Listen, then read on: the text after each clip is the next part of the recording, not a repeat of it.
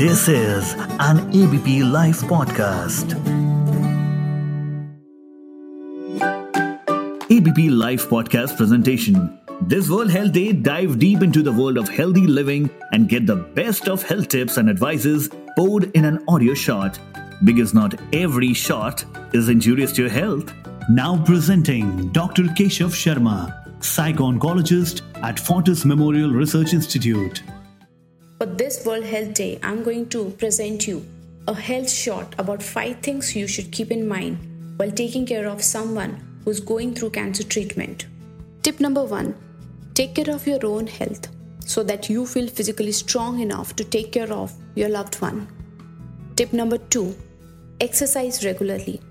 Exercising can help you with your physical health as well as with your mental health.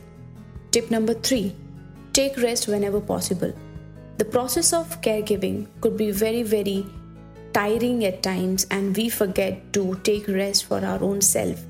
So, it's very important that you take proper sleep whenever it is possible, whenever you get a window that you can take rest, do that. Tip number four focus on what you are able to provide. There is so much in the uh, in the process when a person is going through a treatment of cancer there are certain things that you cannot control, such as physical uh, symptoms, such as physical side effects. So stay connected. Uh, in that case, stay connected with your treating team.